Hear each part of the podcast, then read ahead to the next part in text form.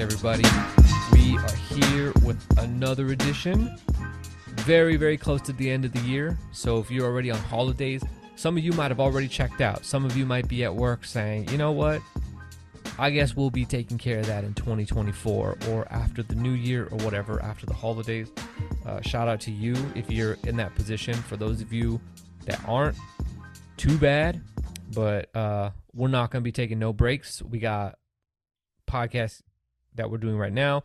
We got some on the Patreon if you want to get up over there and get onto that. Maybe just, you know, celebrate your holidays, make the time pass. You got a long drive coming up to go see family. Hopefully, uh, spend it with us. But um, all right, let's get to what happened this past weekend. We saw the final Showtime show of Showtime Championship Boxing. Thirty-seven years of history. Some of the greatest fights, arguably the greatest fight to ever happen, was on a Showtime card. Of course, talking about Corrales versus Castillo.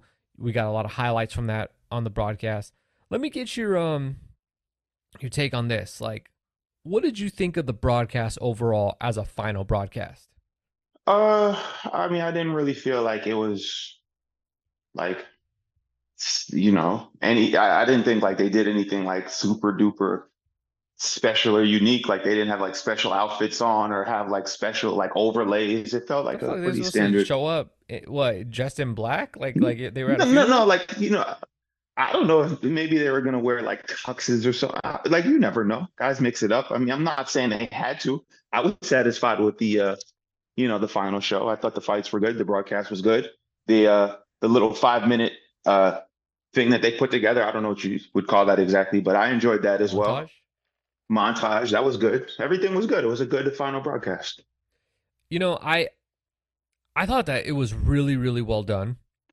What I I mean, in my mind, I kind of wanted a much longer like um look back at some of the great fights. Like I feel like But wait, aren't they gonna release something? I thought they said they're gonna announce something on YouTube that's like 20 minutes. That's gonna be like a tribute to all like the past stuff. Which I I I mean I could be wrong. Maybe I They did that. misheard. But if that's yeah, I'm I'm excited to see that. I think that's gonna be fire. And I kind of like that they're putting it on YouTube because like you know the HBO one was fun to watch. I don't know if it's on YouTube. I don't really. I never went back to watch it. I think it But is. uh, yeah, I, I will look forward to seeing the, you know, the Showtime one and it being on YouTube to replay months from now. Um, I I feel like you should have had that on the broadcast. It, that's just my opinion. But what they did put on the broadcast was was really well done. There were so many fights that even in my head I was thinking I was like, you didn't put that one. Certain guys that have been very important to Showtime that I like like Keith Thurman is a guy of recent memory that I thought 100% should have got shown. I mean, he had two monster fights on CBS with Shawn Porter and Danny Garcia. Uh, I mean, the Pacquiao fight wasn't wasn't a Showtime fight, but like Keith Thurman is certainly w- one of the foundational guys in the I don't know what we'd call it, what era that was. I guess like the the tail end of Floyd. Um, he I, I don't think he got showed up on the thing. I mean, look, it's not a, a major thing because what they did was was really good. They honored the history. Um, Tank boots got a lot of shine on it. Canelo got a lot of shine. Yeah, I, I thought that it was a much much better show than HBO's final one. Um, because HBO's final show, it didn't deliver on the fights, and I thought that that kind of sucked to see this limped, you know, HBO limping to the finish line, and like they showed just you know they had an amazing montage of footage and and uh clips from fights of the past. And then what we saw that night just did not match it with all due respect to Claressa Shields and Cecilia Brækhus and Juan Francisco Estrada that was just not the HBO we knew and loved. And you know they couldn't even get it together for that. This one was was good. I mean we saw I mean the the Berto and uh, Guerrero fight was hilarious. Uh not necessarily a, a great it- you know it felt like I was watching like a previous fight of the year but someone hit it in like 0.25 speed. And so like wow, Watching it on slow mo. Yeah, I was like, I mean, I could see that if they would just condense this fight into four rounds, it'd probably be pretty fire. But like stretch out over ten rounds, uh, I don't know, man.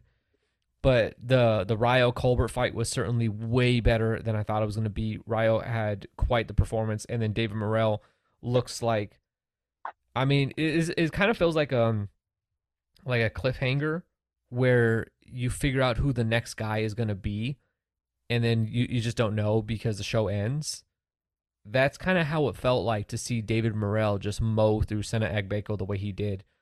But uh, I guess let's let's get to the to the main event here. David Morrell, what is was that his ninth or his tenth pro fight against Sena Agbeko? Sena, I thought was going to hold up a lot better. I mean, were you shocked at what you saw?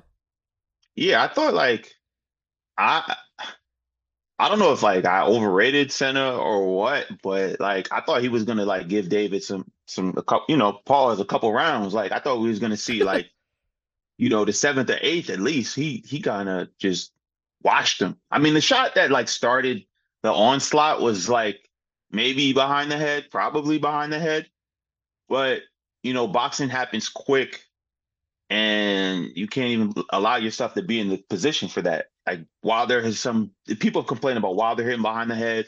People complain about boots hitting behind the head. When you're athletic and dynamic and you're fighting a guy that's like on your ass, pause, that uh that can happen. So well that in the in the Colbert fight, I texted Deuce because Deuce was sitting there at the fight, and I was like, just so you know, when Rayo first hurt Colbert, the punch was behind the head.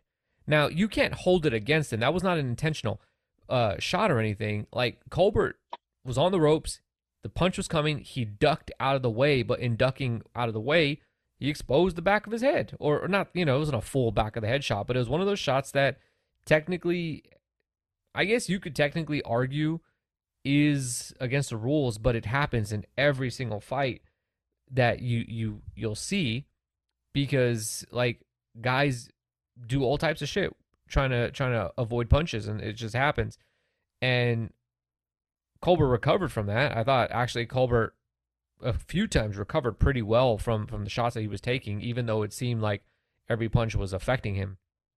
But uh, for in the in the I I watched Sena against Vladimir Shishkin, and like, while Shishkin's not a big puncher, I thought Agbeko showed like, oh, okay, this dude is just like one of those dudes that can absorb, and he knows how to block, and he knows how to play it safe on defense, so that at a minimum, I mean, he's gonna make go rounds.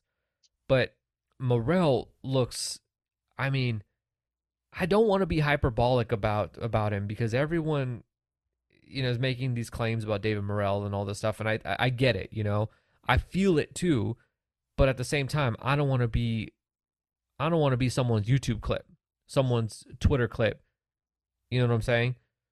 But it just seems like this guy is special. He finds these openings. I, I, I he's baiting as he's walking forward. You know, the feints that he's throwing were was baiting Agbeko into moving into and falling into these traps. And so that stoppage was nasty because it was just like completely clinical. David feinted twice, drew the drew the movement that he wanted, threw the punch, hurts him, lets Agbeko stagger before he starts to throw the punches again. I mean, it was just precision at its finest from David Morrell it, it is really hard to not see this guy as an absolute threat to be one of the pound for pound guys in the coming years. I mean, like Morrell is what, 25 or something like that, 24? Yeah, he's very young. He's young. Like he's giving the fans what they want out of a fighter that uh, that age, you know, like we Shakur had a tough fight against De Los Santos and got made fun of for not being able to like capitalize and just crush his opponent. You know, we Keyshawn gets made fun of for the same thing. Morrell is the same age as those two guys, and he no one has been he's he's never failed to impress. So, you know, like I'm not sure what his roof is, you know, like maybe it's pound for pound, maybe it's just championship belt, but not pound for pound. Maybe he fights David Benavidez and loses, but he's doing everything that you could ask for for someone of his status in the sport and of his age. and uh, I look forward to seeing how he develops. I mean, I was talking to a friend earlier today about how he'll fare at 75.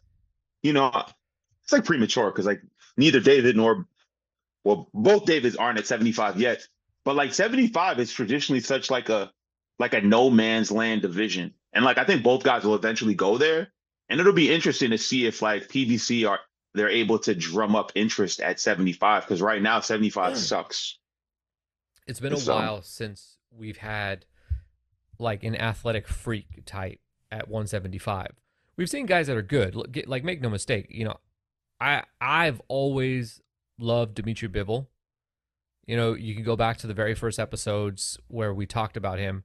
Always thought Bivol was very good, but he's not an athletic freak. He's just a guy that does a lot of things right, um, and and probably doesn't need to be an athletic freak for what it is that he does. Beterbiev a, a, a strong puncher. You can't take that away from him, and he is skilled at what he does. But also Beterbiev at nearly 40 years old at this point, hard to really see him that way. You could say maybe Adonis Stevenson was was that type of athletic freak. Um, but big problems I think he had with his defense. And uh I mean speed and power obviously that dude was 99 in those categories, but you know, defensively there was something lacking. David Morrell looks like he's got it all. And so at 175, it would be really interesting to see how it looks to have a guy like David Morrell there. But I mean, just for given he's 25 years old, I don't think there's any rush for him to go to 175. Um, I think the hardest part, and and Bam just fought, and and I I like that they, these two fought at the same weekend because I feel like they're they're in such different positions as young fighters. Morrell is a guy who I think is coming up at possibly the worst possible time because there are fighters that I, I think can avoid him. And they have every right to, well, I don't know if they have every right, but they have every incentive to avoid him. And they're going to also be around for a while longer. And so maybe the public demands it to a point where they do have to fight him. But I can see Morrell being kept in the cold for a while, similar to the way Boots is. Whereas Bam came at the perfect time where you have all these guys at the end of the road. They don't really have any other options. I mean, it's basically retire or you fight Bam. And Bam is cleaned up beautifully against these dudes. Not counting Sunny Edwards, but I mean, that's a whole other thing that we'll get to. But for Morrell, I think he could not have timed this out worse. I think, especially because, like, if you're Canelo, if you're David Benavidez, you look at Morrell, like, would you guys rather fight each other for what would arguably be the biggest fight in boxing since Ryan versus Tank? Or do you guys go fight Morrell, who's the higher, probably the higher risk of the two fights with lower, like, there's a lower reward to fight David Morrell than there is for either of them to rematch Caleb Plant. And that's a problem at this point for Morrell until he does something to cross over. Yeah, I mean, I think uh, the the the good thing about being within PBC, and I wanted to mention this during our previous conversation, is like, although guys may not want to fight you, like the powers that be will do their best to get you in position for the big fight. Like, like if we look at Wilder versus Ortiz, for example, you know, like that's a fight that Wilder didn't necessarily have to take. But for Ortiz to be with PBC, it made it more realistic because Wilder could have just kept doing lesser guys if need be. Another fight maybe that's similar would be like J Rock versus Jeison Rosario. You know, Rosario, big, dangerous punching guy. J Rock, who people said was chinny, at the time. You know, J Rock didn't have to take that fight. He just beat Hurd, and he could have just took, taken C- Cody Crowley or someone like that. Not Cody Crowley. Uh, what's my guy's name? That's at 150. Cornflake LaManna. He could have fought Cornflake LaManna in Philly. It just been like a showcase fight. He took a dangerous fight, and it backfired. And so, you know, I think with Morrell, I think Morrell is in the right place to get the big fight. How long he'll have to wait to get it, we'll see. But if David gets through Canelo, maybe they rematch, maybe they don't. I think that fight would be like one or two fights after Canelo, personally. Yeah, I I just hope that we can see Morrell in those fights sooner than later. But I mean, he's a guy where I don't think I'm gonna get my hopes up too much because I just I think that there's a very big risk in what this dude is bringing to the table. Um, I would just say the tough thing for him is like he's obviously not fighting like anyone big next, right? So like what what's realistic for him next? You know, is it is it uh Shishkin? Is it Uzcategui? Who's one thing that's interesting about Uzi and why I wouldn't mind seeing that fight is he's never been stopped before. I don't think. I I think he would get stopped against Morrell, but it could be one of those things where it's like who's going to be like the first guy to stop Uzi, right? Um, does someone new join the, the the mix at PBC 168? You know, there's like Carlos Gongora, there's uh the African kid that fights on in Canada. I don't even remember his name. I mean, there's guys out there 168 that could like join PBC and make things a bit more interesting. I kind of wish that would happen because you know when there's a star in a division at, at, at anywhere, whether it be top ranked, PBC, the zone, I like for that division to be like, you know, for it to be packed with fighters, so we could continue to see consistent uh, narrative or storyline for this whoever this star is. And if there isn't a abundance of fighters at that division, things can get kind of stagnant. And I don't want PBC's 160 pound stable to get stagnant. When they had it at 47, it was lit. At 54, it was lit. Uh, and I want them to have the same motion at uh, 68. Uh, may I suggest one Steven Nelson? He's not taking that fight. I mean, I, Steven, I don't think so either. Steven Nelson was on Twitter lobbying to fight Jermall Charlo and for Crawford to fight Jermell, and it could be like a a, Crawf- a, a Texas versus Omaha the battle or some st- stupid shit like that. One of those fights would have been competitive, and it wouldn't have been Steven Nelson's fight. Let me tell you that. I don't know. I'm not like I'm not really sold on Jamal at this point, but yeah, nah, he Steven Nelson, come on now. So wait, let's talk about this, right? Because we we normally break things down fight by fight. So on the on the topic of Morrell versus Sena, I don't know if you saw this, but Sena had some issues with the drug testing in the Morrell fight, and he said if he could mm-hmm. do everything all over again, he would ask for more strict testing because he wasn't tested. You, first of all, did you hear about this or no? I did. Before I like recap and, the whole um, thing. Okay. It was interesting because he said that there was um, VADA testing, and he also said that the commission had did not test. One of those things cancels the other out. Usually, though, you want you don't want the commission tests. The commission facilities for testing, certainly in Minnesota, are nowhere near what an actual agency, even the maligned VADA, you know, they they just don't have that capabilities. I don't know what the case is here. Um, I can tell you this much from watching from what I watched. Drug testing wasn't the problem. that was merely a, a, a, gigantic gap in skill. It, it is just without question uh, that he was Sena looked like he was fighting two people in there, and not that like he, he looked like he had no clue where punches were coming from. Yeah, I want to have this conversation because, like I said a bunch of episodes ago, I want to keep it real, more real from now on. And this is a topic I'd like to address across the board, no matter who it is.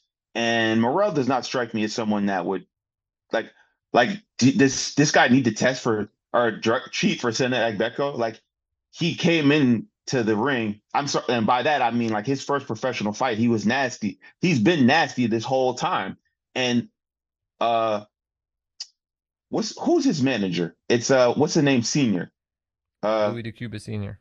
Louis DeCuba Senior, before this kid even fought, said he is the Cuban Lomachenko. So like his amateur status was elite. He's dealing with like legends in the game touting his ability. So I don't like you said, I don't think this was like a drug testing thing. I just think that Morrell is like the real deal and Sena was, you know, didn't wasn't exactly prepared for what he was going to be in the ring with on Saturday. Look, could it have been? Sure. I, you know, this is boxing. You can't rule anything out. You'd be a fool to do that.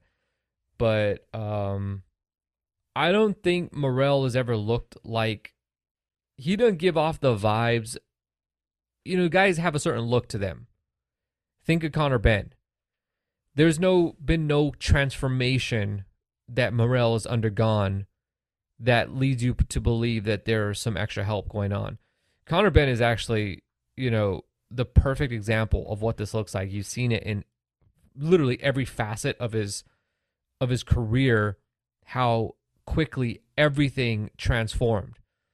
And it, it is not even changed. Like that's not even the right word here. Like he became a different person. You look at the guy who I, I literally remember watching. It was a Friday afternoon. Conor Benn was fighting, I believe, in France against uh, a journeyman, and he was getting like he he was getting smoked, dropped, bullied, got a decision somehow, and within a year, Conor Benn looks like a completely different guy. Com- like body looked totally different. The clearest case uh, of PED use we've had in boxing since like the fucking 90s. Okay, maybe not that. I I could I could probably go and find some a few more. uh maybe Povetkin um for god, Povetkin had a fight where he came out was like, "Whoa, that's not the same guy." I I don't get that vibe from from Morrell. So I I get Sena having that concern. Um but this is one of those things where it's like I don't I don't really know, but I also just from looking at this, I don't really see it here. Yeah, and I, again, I'm not I'm not criti- I will never criticize someone for accusing someone of being on drugs in boxing because you, you can't put it past anyone. Eh, no, I do time. it all the time because it, it I do do it all the time, but it's boxing. This is a sport where so many people do do drugs. But to your point, there are certain things you could look for. Outlier performances, changes in performances, weight irregularities, uh, conditioning irregularities, or just simply things that are literally unbelievable. And Morrell, to me, while absolutely disgusting, is not unbelievable or any of that other stuff. So, um, yeah. All right. So undercard, Rayo knocked out Chris Colbert in what was a knockout of the year contender. I put this on Twitter. I feel like this should, tweet should have went viral, even though uh, it, it did get some traction, but not as much. That was literally the Draymond Jordan Poole situation. Same punch. I did see that. That was a funny tweet. That they felt like he fell the same way. Like it, that. That was basically the same thing. And uh, man, Chris Colbert did not look good from the start of this fight. Um, like I said earlier, though, in that first shot that really hurt him a bit behind the head, threw off his equilibrium. Uh, I'm not. I'm not saying that like anything was illegal here. By the way, Chris Colbert chose to. I mean, it wasn't quite Ryan Garcia level of weird defense, but it was weird nonetheless. And then uh, Colbert scrappy. I think we all knew that Colbert was scrappy and tried to make it a fight, but ultimately, like that dude didn't have it. And if if ever there was like a moment where a fighter's hubris like just came back to bite them in the ass, did you see the moment in the corner where like Colbert's trainer was like imploring him like could you could you listen? And Colbert was like, "Yeah, yeah, I got this." And then uh, he did not have it. As he did not have it at out. all. I, I just want to say this about Rayo because I was thinking about this earlier. I don't know that he's gotten better. Okay, He's got two losses, one of which I think we can now erase. And then the other one to Edwin De Los Santos, we could we may be able to erase that one too with an asterisk. And the only reason for that is because like De Los Santos is on the let's never see him again list, right? But I don't know if he's getting better, but I will say I did see some positive signs from Rayo. And and Shawn Porter had perhaps the stupidest tweet of the year this guy's brain, I don't know what is happening going on with it, but the commentary is not improving his analysis. All the podcasting is not improving his analysis on boxing. because he said that Rayo was fighting like a guy who was trying not to gas and uh, wasn't trying to finish Colbert. And like to me, if you watched Colbert or or not Colbert Rayo, literally the reason why he lost the the Colbert fight is because he hurt him early, tried to finish like an idiot, and I'm not saying he's an idiot, but he he fought like an idiot at that point, and he tr- emptied the clip and gassed out, and then let Colbert back into the fight, and any momentum he built, he could not follow up on, or any inroads he could make in the fight going forward, he um he had nothing to like really follow up on it. And by the way, the the actual thing that robbed him there in the Colbert fight, not robbed him on the sense of scorecards, but he robbed himself, is him overcompensating in the De Los Santos fight and trying to like finish the job, thinking that he was Deontay Wilder in that ring. And De Los Santos was like, Yeah, I'll fight fire with fire. And that, you know, I hit hard too. And he got stopped. And what we saw in this fight, though, is that he actually did the right thing.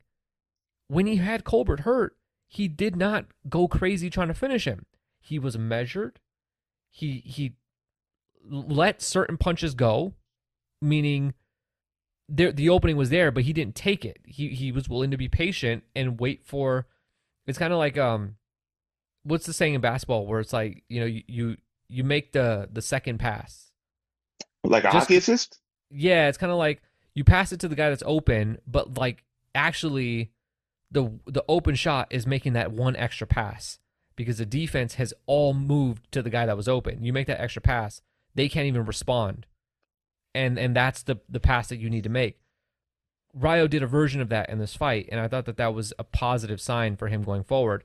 I don't know that this fixes some of his other issues. I mean, I think his defense is still very leaky, but I really like the fact that he's a guy who knows what he is, and he's just improving on, on what that is, which is like, dude hits hard, and he he he enjoys throwing with bad intentions.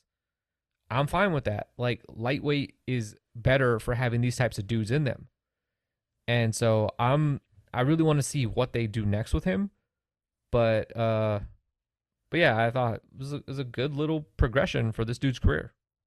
Yeah, I mean, he like like you said, the the, the division is better with him in it. PBC's, you know, they have the biggest star at 135 and 140, and for PBC to continue to create interesting options for that star, it's important to have other players. And so Rayo established himself as a player at the division, rebounding from the De Los Santos fight, and uh, you know, he's he's in the mix now. You know, maybe it's uh, maybe it's Tank. I don't think so, but maybe, maybe it's De Los Santos rematch. Maybe it's uh, Frank Martin. Maybe it's Pitbull Cruz. But there are guys that you know we will see Rayo in the ring with, and they'll make for compelling fights, just like we had at 54 and 47 back in the day. So I was talking to Deuce about this earlier, and one of the things that Deuce said is like one of the more surprising things was that Rayo seemed to have like the biggest cheering of the night outside of David Morrell.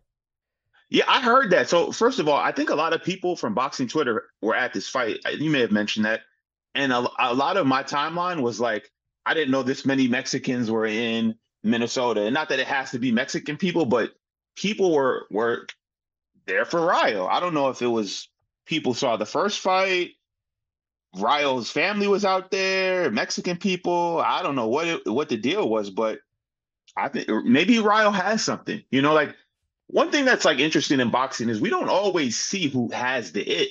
You know, like some people will predict you may get it right, you may get it wrong, but sometimes it creeps up on you. And maybe Rayo is one of these guys who, like, I know before before the De Los Santos fight, Rayo definitely had that it. You know, he was on Team Benavidez.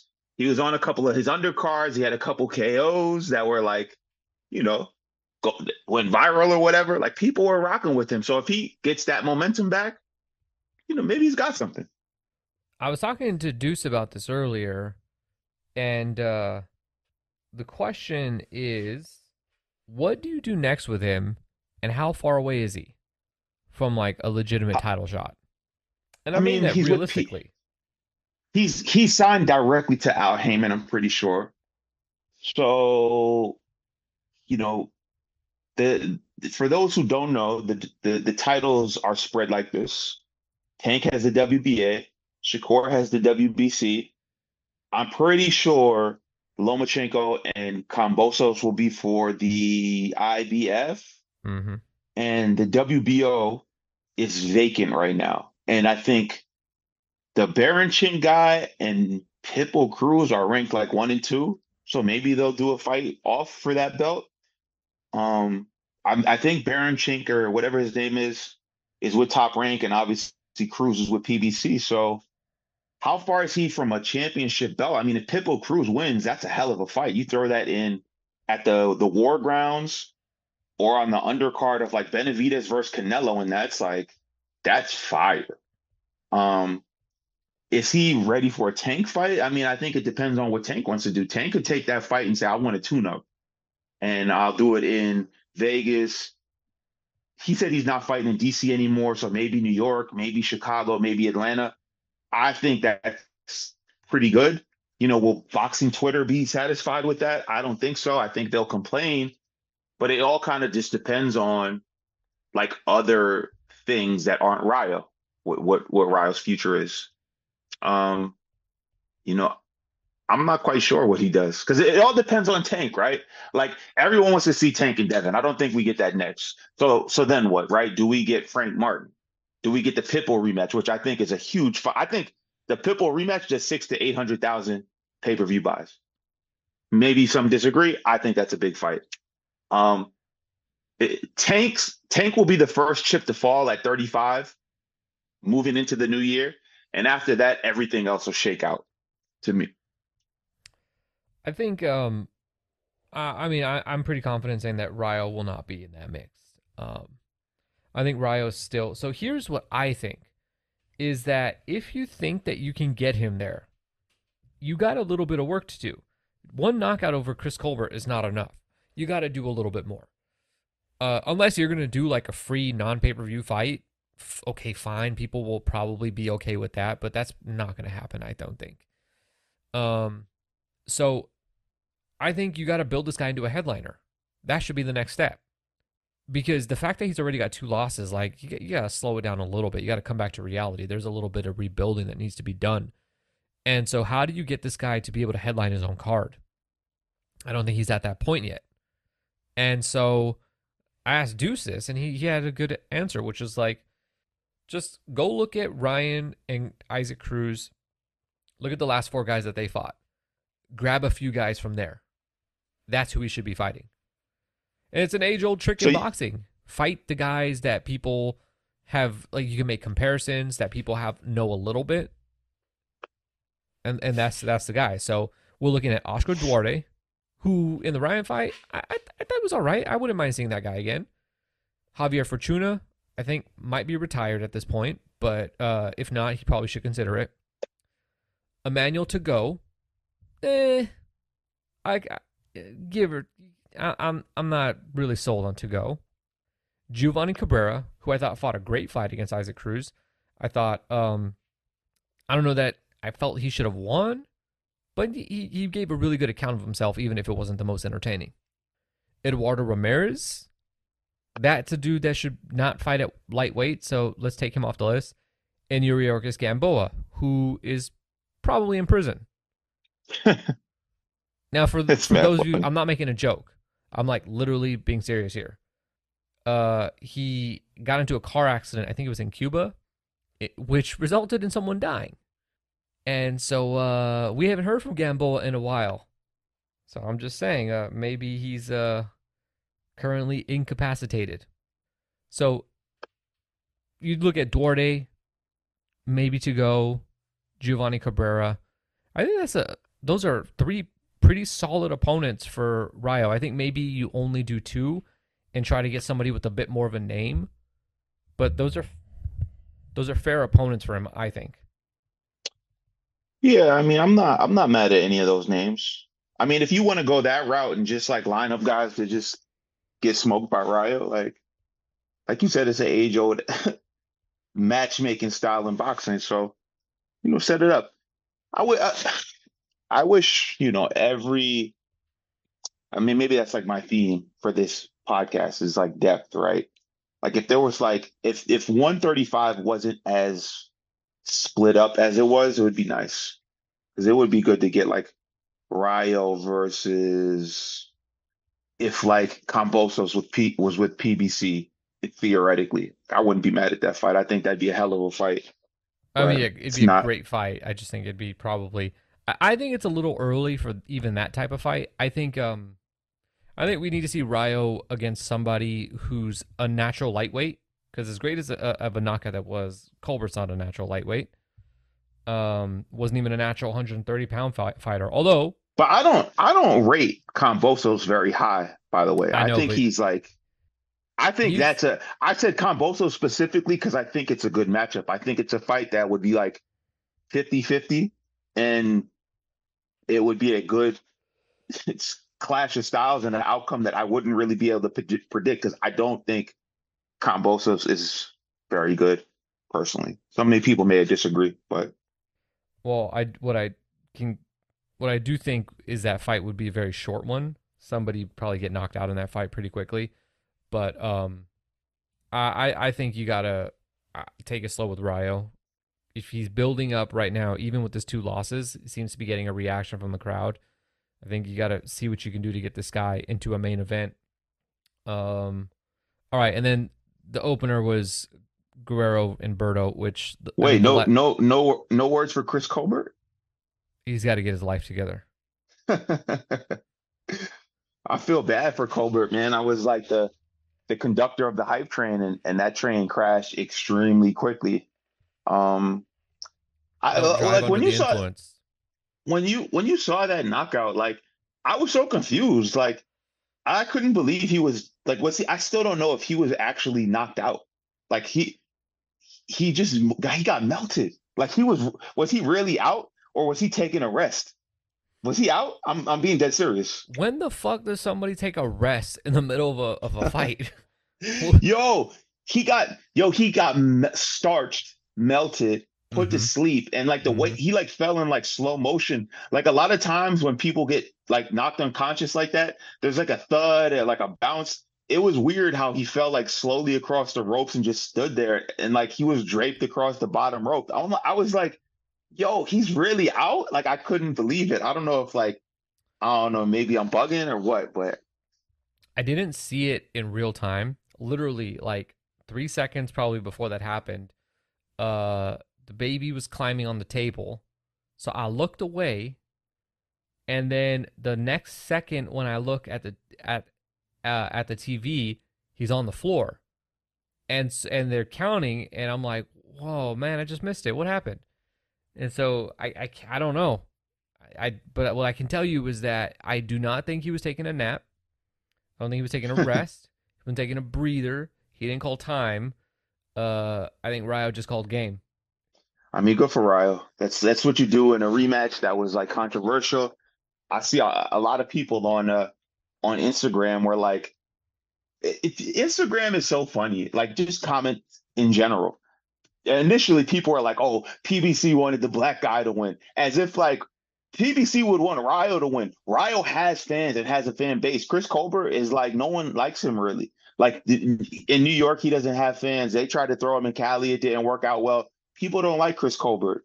And now you read the comments on Instagram and it's like, you taught them. They tried to rob you again. PBC is out to get you, Rayo. And it's just like, dude, he signed to Al Haymon. Like, you think like, like, what are you guys talking about? But whatever. Chris Colbert needs to go to 130 or 126. He 135 is horrible news for him. Rematch Hector. I wouldn't be mad at that. That would be a cool little.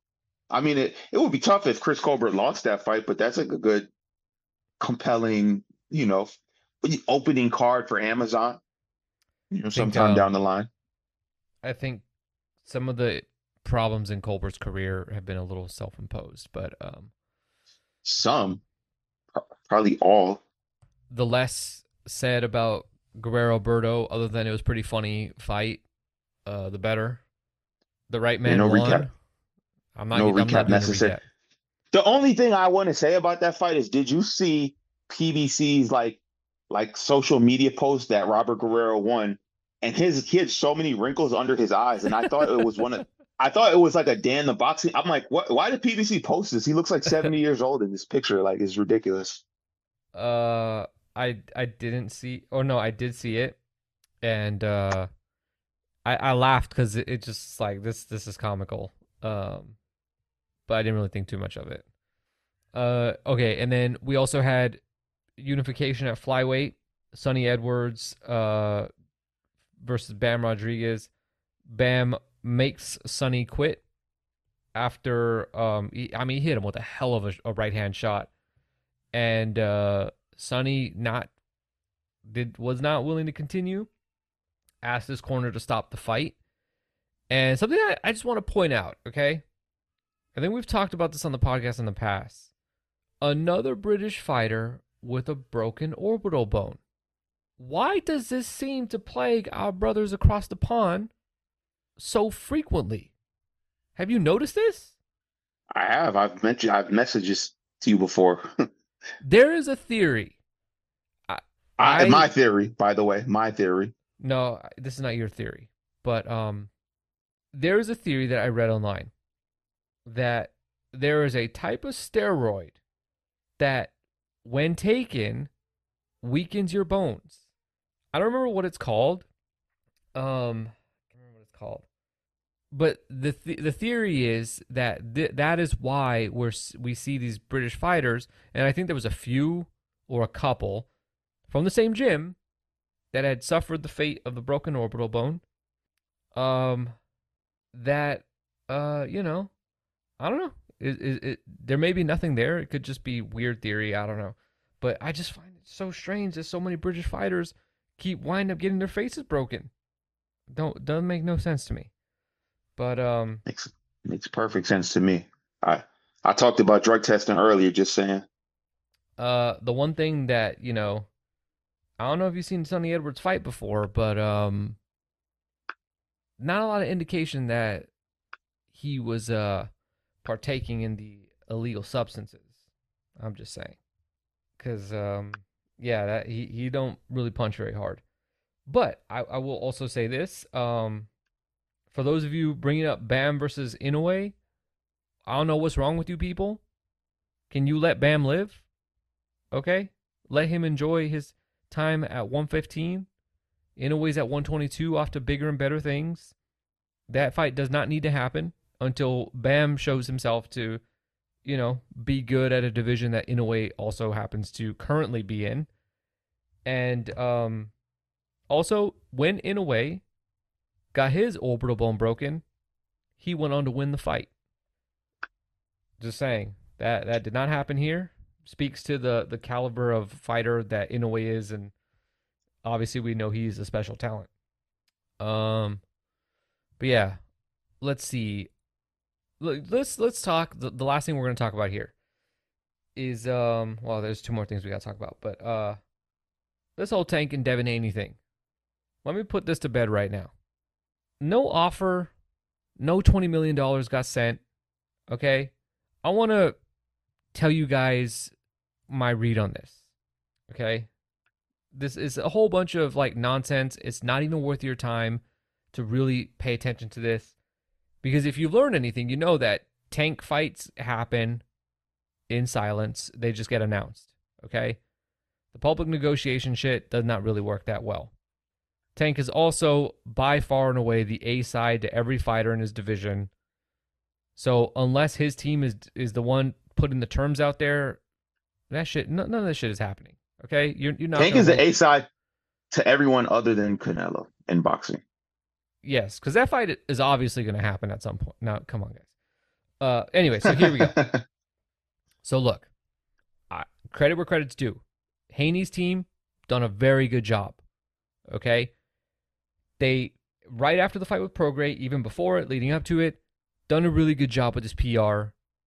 They've they successfully and and I I want to say they successfully managed to turn his fans and I and I because I assume that there were fans of, of there were people who were fans of both, and they successfully were able to paint Tank into like being ducking a fight or not being interested or whatever, even though Tank basically made no comments whatsoever.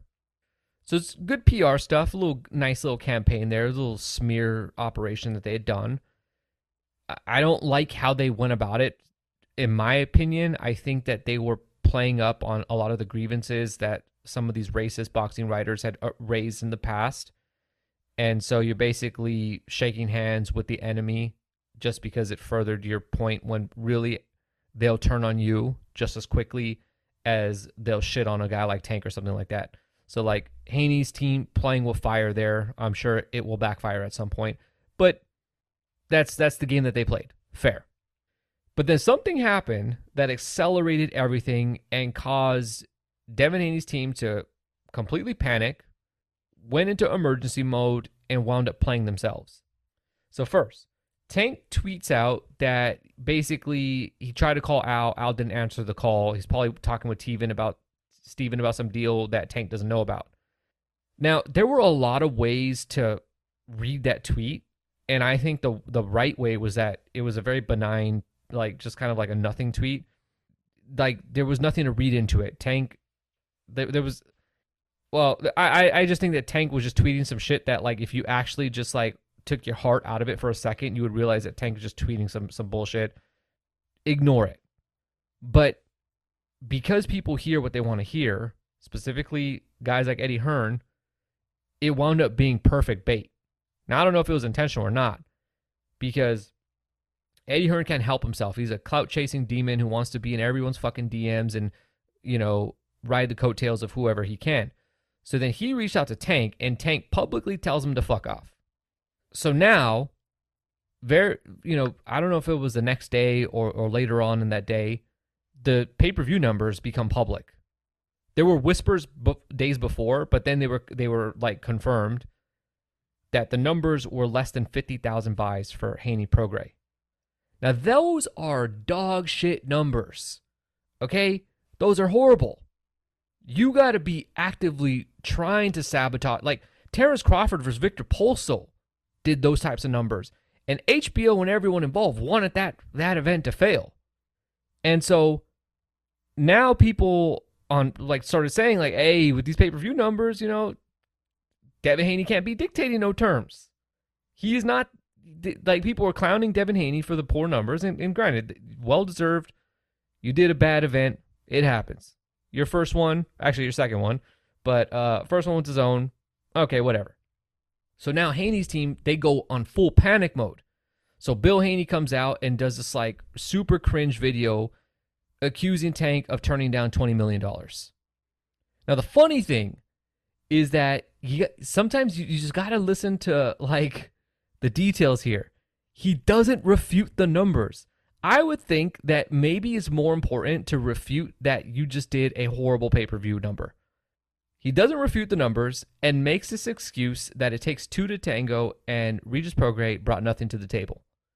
And then keeps repeating Tank turned down $20 million. Now, none of that matters because no offer was ever made. Let's be real here. Offers don't happen in the span of hours. That's not how it happens. I think what happened was they realized they had no they would have no leverage with the actual pay-per-view numbers being public information. And so the next point is throw out a big number, make it look like he's ducking because you have given you basically have no leverage if any real negotiations re- negotiations are going to happen which is exactly what this is basically almost to a T what happened with Wilder and Joshua and why that fight never happened well i mean supposedly it will happen but it didn't happen at the time it's it's basically all a PR game and it, what's funny about it is like Tank does not do PR. He just tweets shit and deletes it. And so he's like the perfect guy for you to try to go after, but not because he also has all the numbers to back up his statement. So no matter how much you try to get people on Twitter to tweet bad shit, the numbers speak for themselves, and the dollars um, are all in Tank's favor at this point. So I say all that to say this is a complete non story. You should go and ignore it until you get real reporting about stuff happening here. And I don't think we will ever get that. But until Tank is the one that starts to like give indications that this is possible, you probably just ignore this whole situation because they're all playing fucking games in the public to get themselves over and to make themselves I- not look like to make themselves not look like they're not doing what they are actually not doing. So I'd like to explain one thing, and I'd like for you to explain one thing. I want to explain how Devin Haney has manipulated boxing fans, and I would like for you to explain how fights happen, because I think people who are confused by this don't get that part. Is that okay? We'll see if you get uh, the Devin Haney part right because I got a theory I- on how this I- all worked out. I am going to get the Devin Haney part right because I, I dwell in an area that you don't, and that's the YouTube boxing community. I don't think that's an area that you, you or many people understand so well, and that's a place that like I've been on boxing internet for a very long time, message boards, Facebook groups, text groups, Facebook chats, uh, and the the when things really blew out was the the YouTube community. Like Floyd really made that become a thing.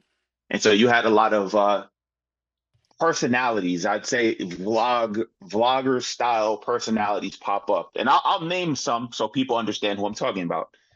Mostly it's people who are in the LDBC that are spearheading this Devin Haney thing.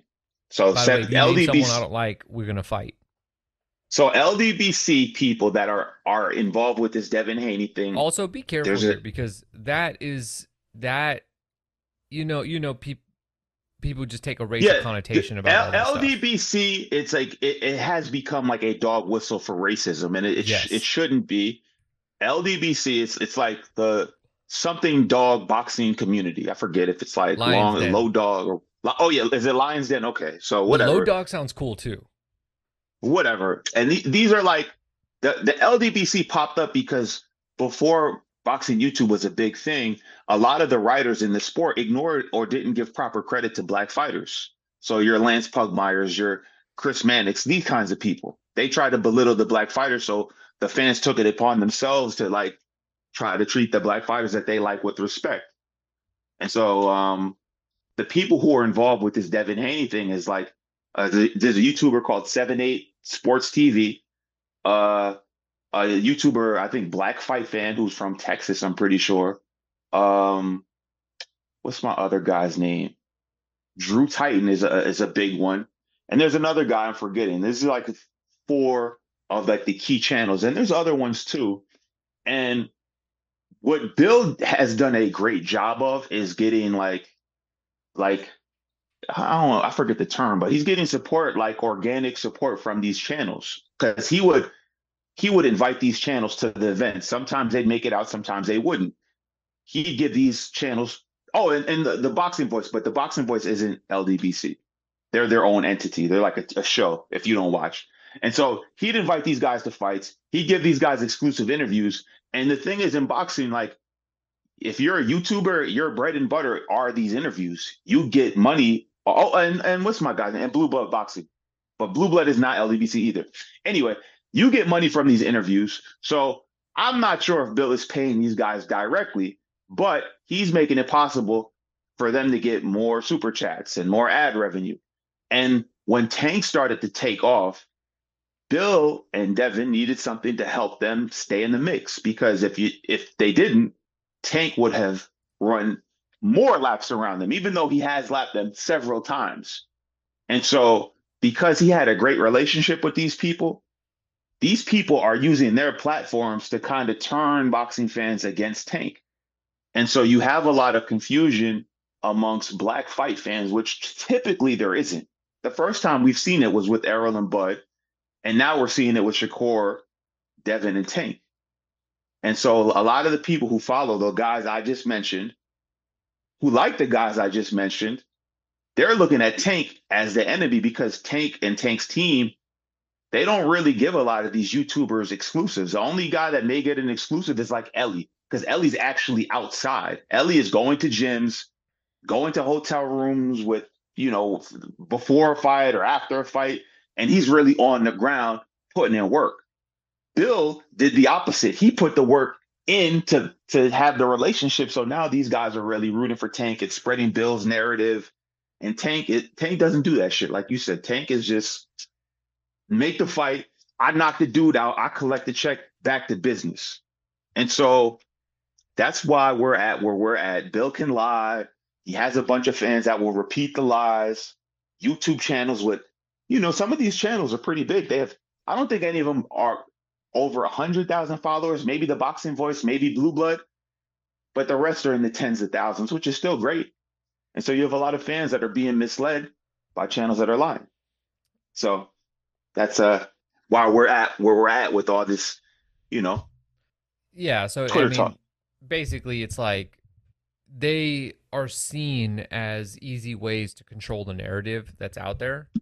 And so it makes sense that Bill Haney, a guy who's trying to control all of these situations, would go to these uh, these YouTubers to try to influence uh basically the most amount of people uh as possible. Unfortunately, again, social media not always real life. And what what that means is like, I mean, look at the gate receipts, you know, for all these fighters and uh what you see is that it's nice to control the narrative, but sometimes you don't really No. need to. Now wait, now here's where it gets tricky because I what I totally agree with what you just said, but the problem that I foresee Tank dealing with, and it's it's the same problem Errol dealt with, and I think PBC fighters need to like do something to like be uh, more in control of what I'm about to say. Is Bill is using the same type of tactics that racists will use against him in the future. And you I just said you that. just said that. You just Yeah. you just said that and you you you stated it perfectly and it's so true. And it it it works in a very selfish and disingenuous way for Bill and Devin because the writers who are important in boxing, not that any of them are any good for the most part, will already be going against Tank anyways. So when you when you have the mainstream boxing writers and a percentage of boxing fans, mostly black boxing fans, also parroting their points, it's like okay, like you're you're creating a narrative. And in boxing, like the narratives don't always have to be true. We had people for years saying Wilder was a ducker with chicken legs that couldn't box, but Wilder, all that was was nonsense. You know, Wilder's a great boxer, he's a unique style, and Tank is going to have to be careful that he doesn't find himself in a position that Errol Spence found himself in, where he's doing things that he shouldn't have to as the A side to get this fight done. Uh, I think it's good that he has Leonard Ellerby in his corner because Ellerby has been in the game, you know, since the 2000s, working with Floyd, not as like a friend, but as a as someone who is paid to understand what's going on in the industry. And I don't think he'll let Tank make the same kind of mistakes Errol did, but I do see a swell growing for this like Devin Han- like Tank has to make the Devin Haney fight. It's not the other way around, and I think it's silly. I tweeted, I'm like, this is Devin Haney's fight to make. If he really wants to fight, th- it's very easy to make the fight. You go to PBC, you do whatever Tank says, and the fight happens. They don't want to make the fight because they're in control of their future at DAZN. They're getting overpaid at DAZN, and no disrespect because you, you like who's to say you're overpaid, but like between the gate and the paper, fucking money. yeah, yeah, cor- correct. And also, like the fights that they're probably going to take on DAZN are aren't going to be dangerous fights. Even this Regis fight, you know, like on I, I don't want to take away credit because Devin beat him, and and like maybe Regis could have came out and knocked him out, but he looked like shit. And I think this was a smart I play on the Haneys. That wasn't gonna happen. But Yeah, I mean, I, I picked Devin just because I think Regis is a huge idiot, and I still think he's a huge idiot because if you're, if if like, I don't know, I if I'm Regis and I know that I'm in the status that he's in, I would rather take the tank fight because if you're gonna get cashed out, wouldn't you want to get cashed out versus Tank over Devin? But that's just me. But I- anyway, I would have been advocating to fight Ryan. I mean, Uh, but that- Ryan, I don't think go, we're not gonna, do that. well, I let's would- not I do- relitigate. Let's not relitigate what Regis Prograis should have done yeah, because we'd that's be here all that's not the that's not the point. The point the point is the Haney's really enjoy being able to control their career. And they also like their father-son relationship, which I'm I'm I'm supportive of. If they go to PBC, Bill is no longer in the picture and Devin is being dictated to. And I don't think they want either of those two things. So they're going to continue to clout chase Tank's name, put out fake narratives through all these YouTube channels, uh, through the boxing voice.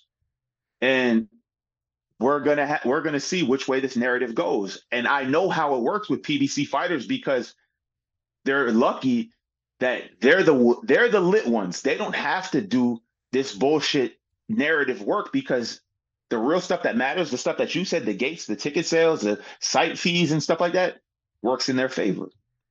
And this is it's tough. You got to make the right decision. I want to point something out uh cuz you brought up like the the whole racist element of this. I want to make it clear. I am not accusing anybody uh, well, I'm not accusing any of the YouTubers of being racist. What I'm saying is that the the things that they that they say and do um are are things that have already been done. They're easy tropes that are being played on that are widely used by the you know these writers that have been around, you know, these crusty ass writers that have been around for a long time and they don't like certain things in boxing and have made it known. And so the the path was open is open for you to always play that card and, and I think that they are doing that and it's a folly here because I mean, they're going to use it on Devin too. They have used it on Devin. Yeah, they will. Yeah, and just again. to be clear, just to be clear, you're not talking about the LDBC people being racist. You're talking about the writers being racist, and they no, will because no, I'm saying that yes, the writers are racist. Absolutely, not all yes, of them, yes. but but I'm saying that the the the the methods in which that they're using are borrowed from these guys, and I don't think that I think that a lot of them are probably not doing it on purpose, but they well they're doing it on purpose but they i don't think they're intentionally they're they're they're unintentional they're unintentionally doing it is the the way you want to say it. They're unintentionally yeah, doing it because the things that they're doing and it's funny because the ldbc popped up, and I've talked about this with a very prominent YouTuber in the boxing community. The LDBC popped up because they were against that type of news coverage. And it's ironic because they hated those guys when it was Floyd and when it was Wilder and when it was Errol. And now they're becoming the thing that they hated the most, which was quote unquote old media. And you know, it's the same things. The only difference is they're applying those tactics to a it's it, it for a black person instead of what we traditionally see is it's for Triple G against a non white person or or for Lomachenko against Tank or something like that. Yeah, yeah. I mean, look, the real root here is when you start being dictated to by those who stand to gain from your positive coverage. That's when you allow that evil to get in there and spread, and I think that's largely what's happening right now. Anyway, you, you wanted to explain how fights get made. It's really simple. Uh, now, real quick, real quick, I just want to say I'm asking you to explain this because you're have you're seeing a lot of people out there on Twitter, on YouTube that are like, well, why hasn't Tank sent the the contract yet?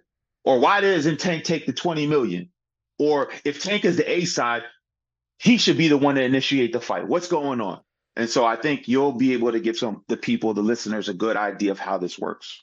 So there are hundreds, uh, maybe not hundreds, but a lot of things that com- com- com- comprise a legitimate bout agreement. So when you talk about uh, there's term sheets, there's bout agreements, there's the actual contract of the fight. These are all different things, and um, those things are not drafted up like easily. You know, there's lots of back and forth.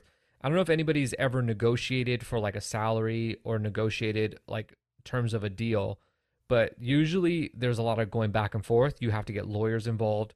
Um, you want a lawyer to look over all these details, everything, especially when you have fighters that are also operating as co-promoters. There are lots of things that are involved in the negotiation of a of a fight that aren't as simple as like I fight, you fight, how much, and that's it. You got to figure out. So date, what you're saying, real quick, what, right? And what you're saying is Like there's just not like a uh, like a, a what do you call it? Just like a, a a a generic like okay, here's the generic term sheet. Like it doesn't work like that, right? I think that some of the terms of uh, of of what you were talking about could be like you know standard. We're gonna fight in a boxing ring with four sides and ropes. Like I, I mean, I'm not like I would. I'm pretty sure that like you think that granular level stuff like that is prob like that like it's got to all be laid out. Like if you've ever read a, a contract, like shit, legal language is made very simple. So like this is obviously not the the sexiest thing to talk about, but like these fights, especially big fights, you know, you're talking Spence and Crawford. Look how long that took to get made, and like I think one of the things that happened during the whole time, you know, with with the BLK Prime stuff, actually. Errol put a bunch of game on Twitter that I don't know if people picked up on, but he started posting bits of the contract so that you could s so that you know if you remember that you see there are a lot of little parts of the contract that you, we don't really talk about when we talk about fights getting made because obviously they're granular things that we don't really want to be spending a lot of time talking about it's like when you're talking about a fight with millions and millions of dollars at stake with a, a tank and haney fight everything's got to be resolved all that stuff's got to be resolved no one wants to be held liable. No one wants to get held up in court. And both sides, you don't want your money from the fight to be held up in court because you didn't, or you have some disagreement over how things were going to be split. You know, like who was going to pay for the cost of whatever. So fights don't get negotiated that fast unless there's like some sort of precedent. So yeah, I, that's why I'm like, oh, you sent an offer for 20 million. Like, no, you didn't. Okay. You didn't. Like, I, I would like say, to address that. My bad. well, go on. No, I was gonna say I would like to address that because I I'm not sure. Like when I saw that, I was like, are people even thinking about this? Like it, it was such a weird number, like 20 million. Ryan and for, for people who didn't think about it, Ryan and Tank did 1.2 million pay per view buys. I think 1.2, right? Is that number that was put out? Yeah. Okay, so 1.2 million buys, and the gate was like 21 or 22 million dollars. Okay, Tank made way more than 20 million dollars for the Tank fight. He may have made two or three Ryan times made more 20 than that. more than 20 million for that fight. Right. So it, so so I'm seeing this offer, and I'm like, okay, clearly people aren't using their brains at all because I personally believe if Tank and Ryan, uh, Tank and Devin fight on pay per view on PBC on Amazon, the fight is doing close to a million buys, give or take. So that 20 million, first of all, even if there was a real 20 million, Tank is the one who is going to get the offer, and then he's going to dictate to Devin what he's getting, what Devin's getting, first of all. Second of all, whatever Devin and Tank would make on PBC would be way bigger than this so-called 20 million. So why is why are people even talking about this 20 million? Tank will fight Pitbull Cruz, and he's going to make way more than 20 million. So I don't know mm-hmm. why people are even talking about this 20 million. The 20 it's such a dumb number. Like I, if if Bill said 60 million, I would have been more respectful towards the people who are like, "Yo, Tank turned down 60 million. That's a lot." 20 million for Tank is nothing at this point of his career. It's nothing. He's way past that. It's such a dumb number. I was like, so I was I was really confounded that people were really like, Tank turned down 20 million. He's ducking. Like, the, he's already made that. He may have made that twice. Why I mean, are y'all that- talking about 20 million? That was the point of the offer though, because 20 million for a lot of people seems like an, a, a lot of money because that I mean that's just all it was was was to get people's attention But, but my, and to my shift the narrative. is, You're it asking was for such a people to be poor smart about it. number. No, no, no, no. I'm I'm even asking, like Bill. I thought I'm giving res- re- respect to Bill for his moves up to this point. because When he said playing a 20 different million, game. I was tweeting people, I was texting people directly, private conversations, like, okay, this is the first time where I think Bill has done something so stupid. 20 million, but p- people are dumber than I thought. They're listening to this 20 million number. It's just crazy to me. Yeah. So, all right. Um, we got a couple of cards coming up this weekend. Uh, we have the return of one Deontay Wilder. he we got the return of Anthony Joshua. Uh, they'll be fighting on the same card in Saudi Arabia at like 8 a.m. my time. Not ideal, I would say. Uh, so you got Joshua fighting Otto Wallin, Wilder fighting Joseph Parker. Uh, do you think either guy, either of these guys are in danger of losing? I think both could lose, to be honest. Why do you think Deontay could lose? I mean, Joseph Parker, I don't think has really shown much over the last like five years or so to Uh, just because it's head. I, I, first of all, I don't like that they they are talking about Joshua versus Wilder now. Like both guys. Are, first of all, it's heavyweights. Like we've seen crazy shit historically in the heavyweight division. So to be promoting a fight that's not like like both there are four fighters, two fights that these guys need to like complete to even discuss this other thing. And that makes me nervous. That's always b- bad news. So I think both could lose. I, I mean, I, I'm picking Wilder, but it's a heavyweight division. Things happen, upsets happen. They're big guys. They're all six foot four, six foot five, six foot six. Doesn't take much to knock someone out. So I think both could lose. I'm picking Wilder more comfortably because I, I don't rate jo- Joseph Parker. Joshua and Wallin is more interesting from like a matchup perspective. If I were to pick who was more likely to get upset, I would pick AJ.